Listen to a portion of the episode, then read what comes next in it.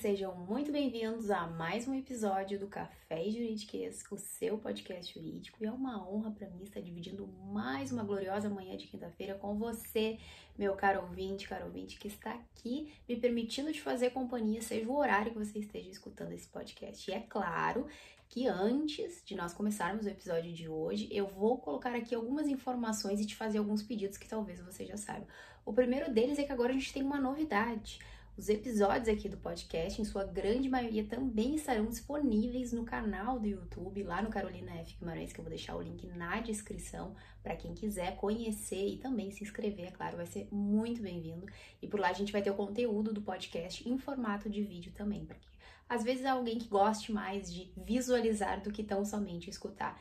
Então eu vou distribuir nesses dois formatos sempre que possível também lá no canal do YouTube. Já fica o convite para você conhecer e se inscrever, é claro. E depois aqueles convites, como de praxe, que eu sempre faço a todo início do podcast, é para você não se esquecer de seguir o café aqui no Spotify, porque assim você fica por dentro de todos os episódios e não perde nada. Aliás, esse ano a meta é colocar todos os episódios em dia. Então, se você tá com um episódio aí atrasado, então coloque em dia para não perder nada e também ficar sempre informado quando sai um episódio novo. E o outro convite é para você me seguir lá nas plataformas digitais, tanto o Instagram do Café Juridiquês, que eu também vou deixar aqui embaixo, e o meu Instagram profissional, arroba Carolina Ferg, onde eu distribuo conteúdo jurídico, de empreendedorismo, oratória, falo também das minhas mentorias e também um pouquinho do meu dia a dia por lá, então você vai me encontrar facilmente, pode se comunicar comigo com mais facilidade e, claro, se sentir um pouquinho mais pertinho de mim ali. E é isso, pessoal. Vamos começar o episódio de hoje. Aliás, hoje o episódio ele foi algo que eu comentei lá no meu Instagram, por isso que eu convido você para me seguir por lá, em formato de post no feed, mas também uh, através dos stories esse dia, esses dias, essa semana eu comentei a respeito disso, porque inclusive eu estou lendo um livro muito interessante. Quem está assistindo pelo canal do YouTube vai ver. Eu vou mostrar o livro que eu estou lendo neste momento, que é esse aqui, do Deltan Dallagnol, que é o procurador do Ministério Público Federal. Livro muito interessante, principalmente para quem é criminalista, quem gosta da área do direito penal econômico, fica essa dica. É um livro que fala muito sobre a Operação Lava Jato, mas também sobre essa ideia que nós temos de impunidade no Brasil relacionada a crimes contra a administração pública, crimes contra o sistema financeiro. É um livro muito interessante, eu ainda não terminei. Na verdade, estou chegando na metade, mas confesso que não somente por gostar de direito penal econômico e atuar na área, mas também porque eu já acompanho o trabalho da operação desde a minha época de estudante, sempre me interessei pelo tema, então poder estudar isso mais a fundo, ver como foi o trabalho também de outros órgãos, tanto no procedimento investigativo, é muito interessante. Então, para quem gosta da temática, fica a dica desse livro, eu já estou gostando bastante, tenho certeza que quem gosta vai se interessar também pela obra. E isso me trouxe a necessidade de comentar a respeito até de um capítulo que eu vi ali no livro sobre um tema que gera um pouquinho de polêmica, que é recurso, prescrição e impunidade. Como os recursos eles podem através da prescrição penal gerar impunidade no Brasil. E quando a gente escuta a palavra impunidade e a gente sente por ser brasileiro que isso está muito presente no nosso contexto. E por que será que isso está tão presente no nosso contexto? Obviamente, a gente sabe que tem corrupção em tudo, e infelizmente, uma das coisas que nós deveríamos nos sentir protegidos, que era através do judiciário, de ter o amparo das leis, a gente sabe que não é sempre assim, por causa desses desvios, por causa das fraudes, por causa da corrupção. Então, na verdade, a corrupção está sempre presente no nosso contexto. E como um artigo que eu já comentei e há um tempo eu publiquei, que nós nunca vamos nos livrar da corrupção. Por quê? Porque na verdade a corrupção ela é um mal que se perpetua na história, ela é intrínseca do homem. Ela está muito ligada também ao caráter. E quando a gente associa poder e dinheiro nas mãos do homem, isso fica muito difícil de equilibrar se o homem ele já tem o desvio, a tendência para ir para o lado errado. E às vezes não é que ele opte simplesmente por ir pelo caminho errado, é porque o caminho errado parece ser o caminho mais fácil e rápido para ele obter o poder, a riqueza, e isso é o que gera muitos crimes que a gente tem hoje uh, no nosso país, mas também em outros lugares do mundo, porque não é só no Brasil que acontece. E quando a gente fala em impunidade, principalmente ligado a crimes financeiros, isso é muito comum o brasileiro se sentir desamparado, sentir que o sistema judiciário ele não tem efetividade quanto a estes crimes praticados, porque eu ouso dizer, e acredito que outros colegas também concordem, e aqui eu não estou, uh, na verdade, dizendo que um crime é, é menor, tem menor potencial do que o outro nesse sentido de gravidade, porque quando é crime a gente sabe que crime é crime. Crime é um crime. Mas esses crimes que estão ligados ao sistema financeiro, sistema nacional financeiro, administração pública, se nós formos nos darmos conta, eles têm um potencial inicial assim de ofender muito mais pessoas, muito mais vítimas do que um crime comum, como por exemplo um furto ou um roubo, que geralmente é direcionado a uma pessoa. Nós temos um sujeito passivo, que foi a pessoa que foi roubada e furtada. Não que esses crimes não tenham gravidade, são crimes. Mas quando a gente fala nos crimes que atingem toda uma nação, a gravidade ela se torna ainda mais maior e profunda, porque é como se cada um de nós brasileiros tivéssemos tido algo tirado de nós, algo ceifado, algo atingido em cada um. E aí agora pensa uma nação inteira, porque a gente não está falando só do Estado, do bem público, porque o bem público também é nosso. Então, quando a gente vê que um sujeito ele foi uh, saiu impune de uma situação ou ele não foi penalizado nessas circunstâncias, a gente tem aquela sensação de que nossa, o Brasil é o país da impunidade. Mas a gente tem que entender por que, que isso muitas vezes acontece, até com outros crimes, para que a gente também possa ter uma visão, uma perspectiva diferente, que não é um erro do judiciário, não é um erro de falta de um processo investigativo. Claro, como minha opinião de profissional, acho que a gente tem muito que melhorar. A gente tem leis muito, muito fortes, a gente tem sistemas que têm tudo para dar certo. Só que a gente precisa de mais apoio e a gente também precisa investir melhor em processos investigativos e mais fortes que possam pegar alguns crimes desde antes, desde o começo em que eles estão sendo perpetrados, para não dar margem para essas escapadas que a gente tem e geram a impunidade. E por que, que os recursos eles estão aí, que foi algo que eu comentei, que é muito, muito interessante. A gente tem que enxergar o recurso não somente como um meio de defesa nesse sentido. Como dentro do nosso sistema judiciário nós temos, infelizmente, muito lapso temporal que passa entre uma situação, um ato processual e outro, isso pode gerar, vir a gerar uma prescrição penal. Obviamente, o advogado ele vai ter uma visão estrate estrategista ou ele vai ter uma visão tão somente de defesa. Isso vai de profissional para profissional.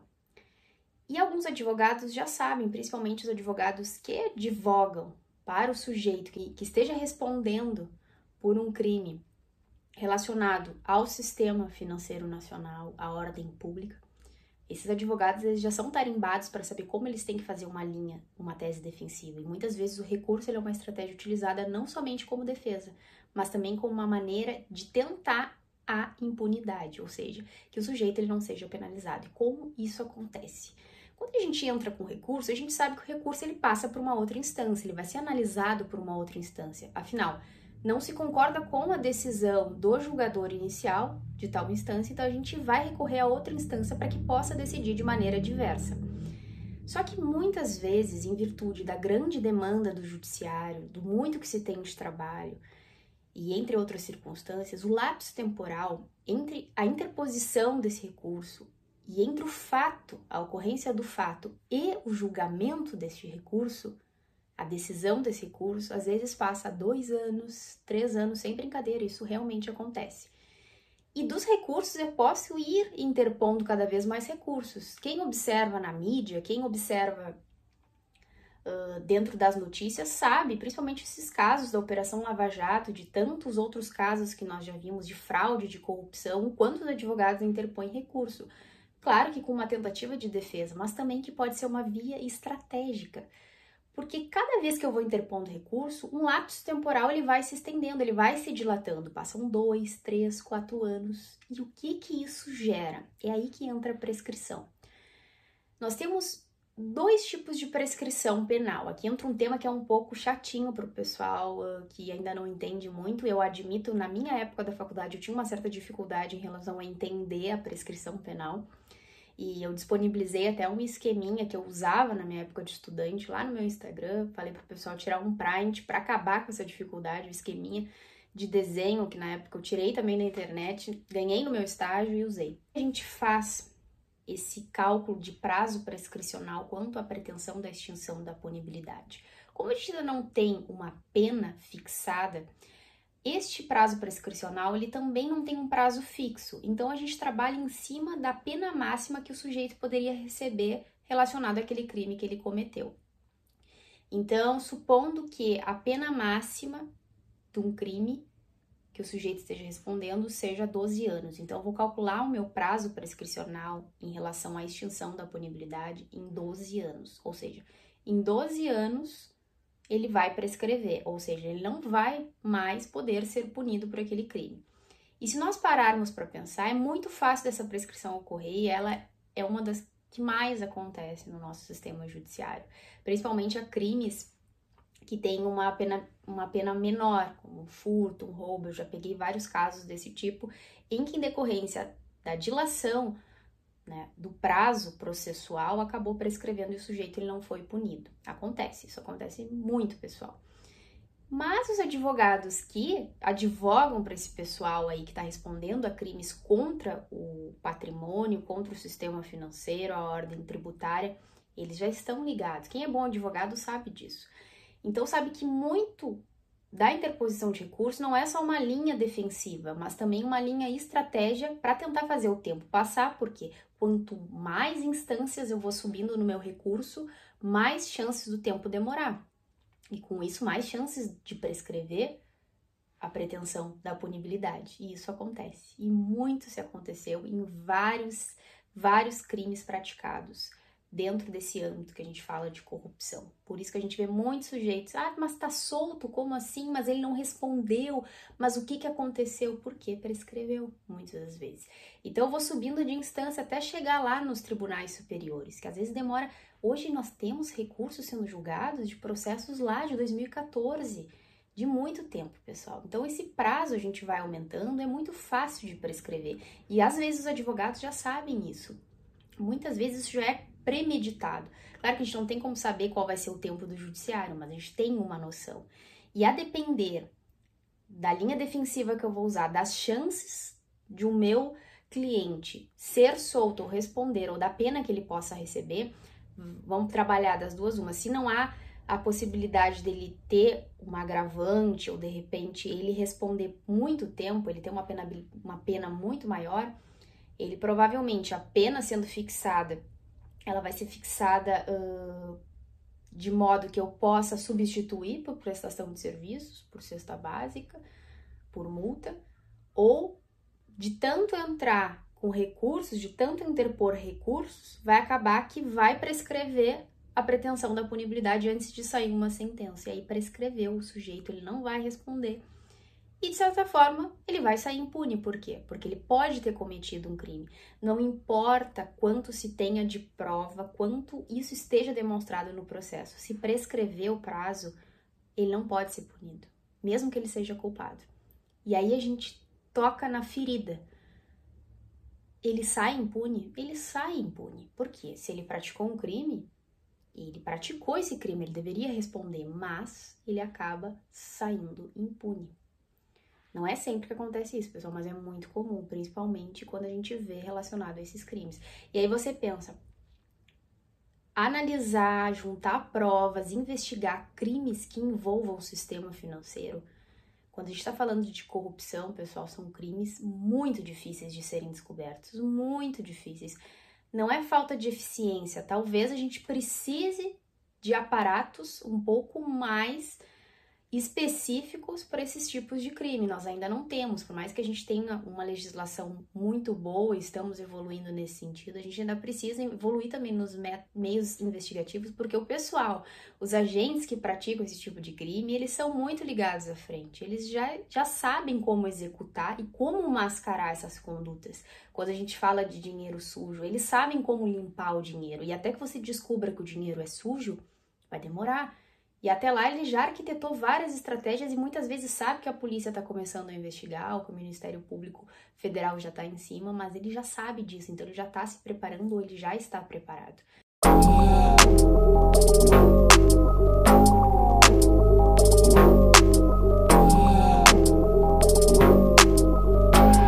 Esses tipos de crime. Nós ainda não temos, por mais que a gente tenha uma legislação muito boa, estamos evoluindo nesse sentido, a gente ainda precisa evoluir também nos me meios investigativos, porque o pessoal, os agentes que praticam esse tipo de crime, eles são muito ligados à frente. Eles já, já sabem como executar e como mascarar essas condutas. Quando a gente fala de dinheiro sujo, eles sabem como limpar o dinheiro. E até que você descubra que o dinheiro é sujo, vai demorar.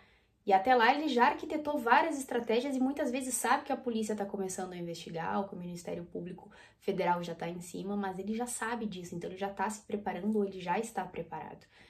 E por isso que há um desenrolar de muito tempo relacionado a esses crimes, por isso que hoje, até hoje a gente tem recursos sendo interpostos relacionados à operação, como a Lava Jato, por exemplo, e outras operações que a gente vê uh, que frisam esses crimes.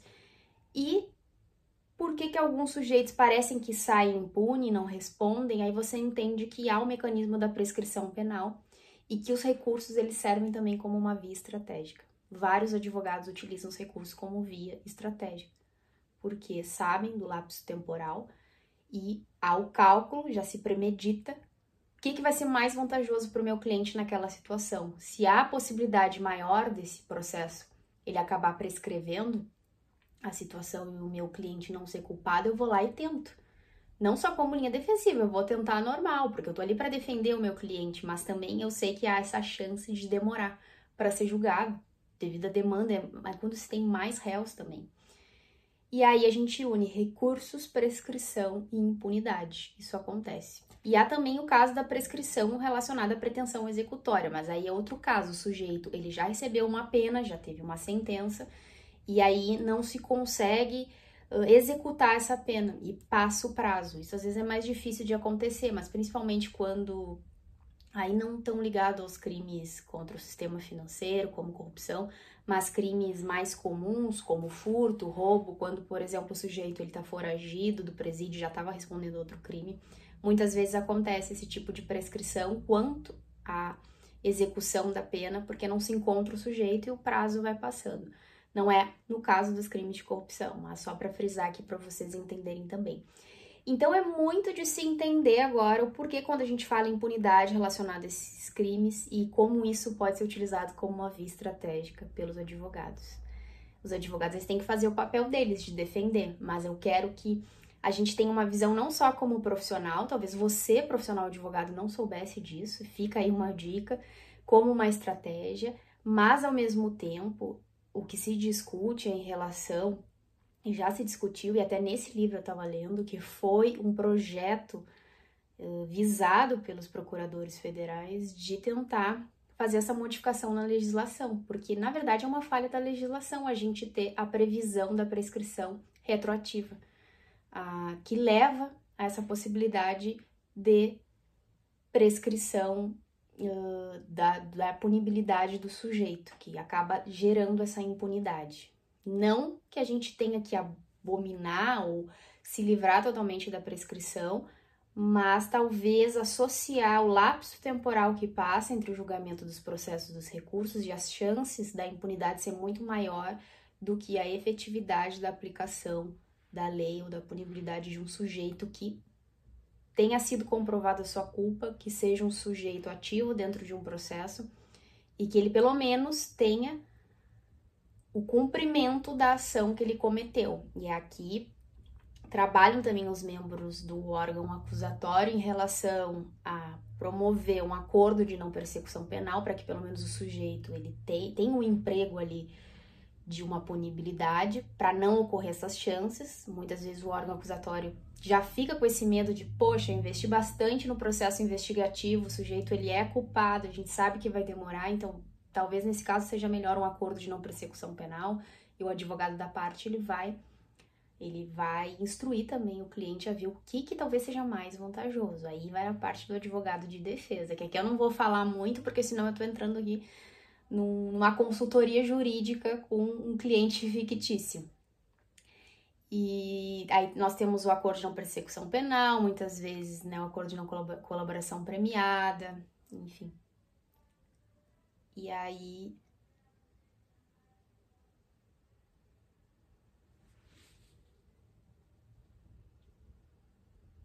a gente tem o acordo de não colaboração premiada, não, a gente tem o acordo de colaboração premiada, enfim, acordo de leniência, isso vai ser trabalhado entre o órgão acusatório e também o sujeito e o seu advogado. E muitas vezes isso é utilizado tanto como uma, uma maneira de o sujeito ter mais vantagens, não responder de repente ter uma pena mais gravosa se ele seguir com o processo, mas às vezes para ele não é vantajoso, porque o advogado tentando entrar com recurso pode ser melhor. Então aí isso vai ser visto entre advogado de defesa e sujeito, e também ao mesmo tempo o órgão acusatório ele quer garantir o cumprimento de uma pena. Então, talvez para ele não seja tão vantajoso seguir com o processo, porque o advogado da parte que está sendo acusado, ele pode se utilizar desses recursos para ele seja mais favorável para tentar uma prescrição. E isso vai ser ruim para o órgão acusatório, né, que teve todo o esforço e que é o cumprimento de uma pena. Então, às vezes ele oferece um acordo de leniência, um acordo de não persecução penal, porque pelo menos vai se fazer cumprir uma pena e o sujeito ele vai responder pelo que ele causou. É isso, pessoal um tema que, uh, para quem é leigo dentro do direito, talvez se sinta um pouco confuso, mas eu tentei fazer de uma maneira explícita e também mais didática, porque é muito compreensível que na mídia a gente escute delação premiada, que a gente escute impunidade, que a gente escute prescrição e não entenda nada. Então eu tentei fazer de uma maneira que mesmo você não sendo da área jurídica, você entenda, consiga entender também por que que às vezes nós temos como leigos essa visão de impunidade que não está relacionado somente, por exemplo, à efetividade do sistema judiciário, mas que tem outras coisas por trás que estão desde a nossa legislação, que acabam não sendo favoráveis nesses casos. E também o quanto isso pode ser utilizado como via estratégica para quem é advogado de defesa, isso é utilizado sim, e o que gera a impunidade. Quis trazer uma temática um pouco diferente a respeito de, desse, dessa área, que vocês sabem que eu gosto também de trazer, mencionar e para a gente entender um pouquinho. Eu espero que vocês tenham gostado, agradeço por você ter me deixado de fazer companhia aqui. Esse episódio tenha te servido para aprender um pouquinho, tirar alguma dúvida. E claro, você pode deixar mensagem lá no meu Instagram, que eu vou deixar aqui embaixo, o arroba Carolina que vai ser muito bem-vindo por lá. E a gente se encontra na semana que vem para mais um episódio do Café e Juridiquês. Tchau, tchau!